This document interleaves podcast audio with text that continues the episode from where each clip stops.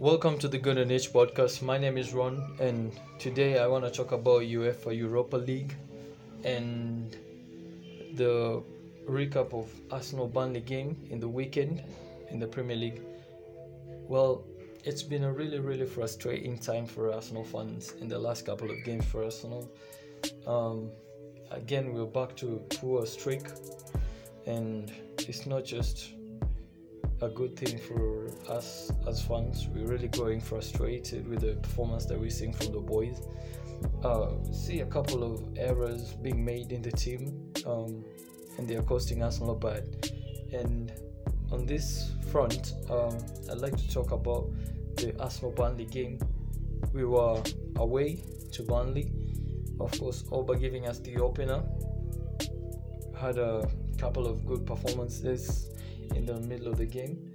And towards the end of the first half, Xhaka, of course, committing an error that really cost us the game, uh, as he is used to.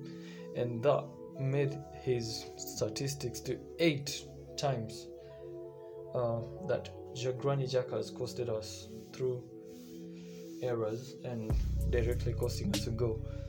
Um, I don't want to go deep into that, but uh, in the reverse fixture against Burnley, we were in total control. Of course, at nil nil at halftime, but in the 58th minute, Granit Xhaka again, get the, got the best of him and he strangled Westwood and he was sent off. Before he was sent off, we had 67% of possession, and that dropped to 6 to 3. Of course, our dominance dropped, and in the end, we ended up losing the game so I don't know how that pans out for Arteta. The same player costing him two games in the same fixture. So I guess Arteta should be wise enough and drop Xhaka for the next couple of games and give him time to rest too if we are going to do better. So that is that. Um, we can rely. Uh, okay, I've never been a Xhaka fan you know, I've never been a Xhaka fan. He's always passing backwards. I was just trying to look his uh, statistics, the way he passes the ball. Well, he's making too many passes, which which does not mean he's outstanding. Making too many passes does not guarantee you having a good game, because they could be all back passes and non-creative passes. I was just comparing comparing him to Fred at Manchester United. Um, uh, Rodri, um, Hayden at Newcastle.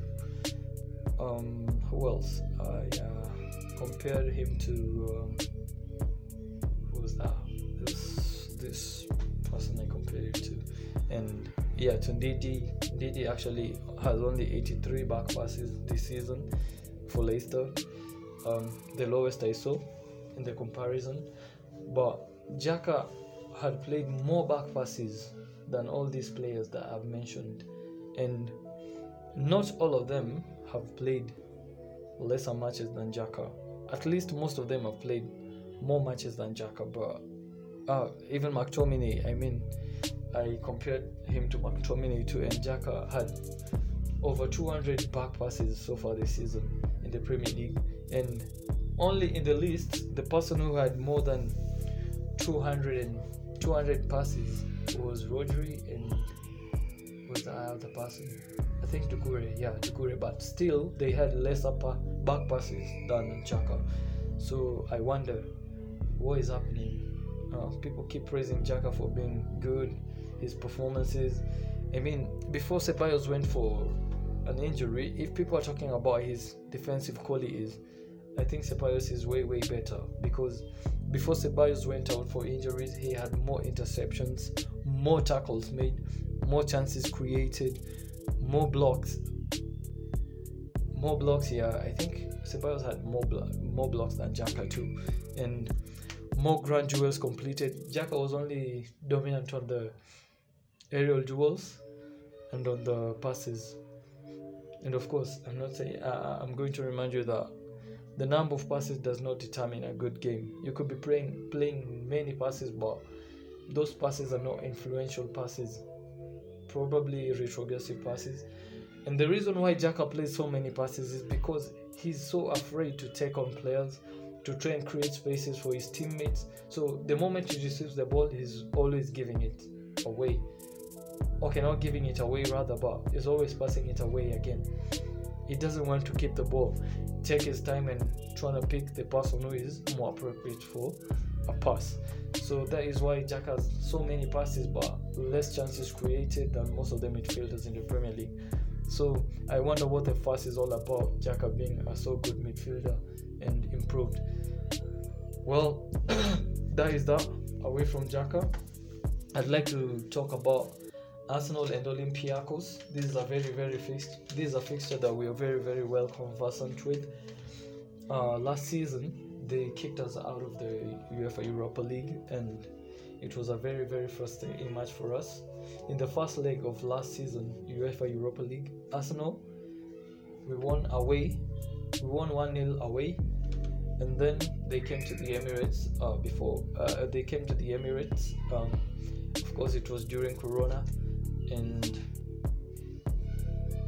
um, Cisse equalized. Uh, the away goal. He cancelled the away goal. And so we went to the extra time, and at extra time, Auba managed to put us in front again, and we had an advantage. The goal was uh, assisted by Martinelli, but again, somehow we managed to lose the grip of the game as El Arabi managed to score again and cancel our advantage. then later in the game, Oba managed to get a chance, but he miscued it. He kicked it out wide, and in the end, we were knocked out in the fixture, and that's why so many Arsenal fans are hoping for a revenge tonight as we play Olympiacos. Well, in the first leg of last game, the only two players were booked against Olympiacos. On the first leg of the of last season's UEFA Europa League, that was Mustafi and Xhaka, of course. You know, in Xhaka is always getting himself getting himself booked. Uh, I don't know why he can't keep his head, but let's hope that it's gonna change. But I don't expect to see him today if we want to win this game. Uh, I expect Arteta to drop one defensive midfielder because he's been playing with two defensive midfielders in the form of Xhaka and Thomas Partey. So I expect today he's gonna drop Xhaka and place Ceballos Partey so that we can see a change in our midfield. so my prediction for today is that Olympiacos, if Xhaka starts in the midfield, Olympiacos are going to get get a win, probably to one win. Olympiacos have lost only twice uh, since December 10th, 2020. That is against PSV recently and Panathinaikos and there's a lot of danger areas that the Olympi- Olympiacos is gonna be generating. Like they have Matthew Valbuena down the right flank, and they have Bruma on the left flank. So on the right flank, it's gonna be very very difficult depending on who starts there. Uh, we have Chambers available, we have Cedric Soares available, we have Bellerin. But for me, I would pick um, Cedric. But you know, Arteta with his selection is never got it right. A few times he gets it right, but most of the time his selections are always disappointing. So let's hope that tonight he's not gonna disappoint. Just bench Xhaka, play Ceballos. Uh, bench Bellerin, bench Chambers, and play Cedric. Um, so this is my predicted squad for today. Okay, my preferred squad for today, not predicted. Uh, Laka up top. Uh, Oba on the left wing. Saka on the right wing.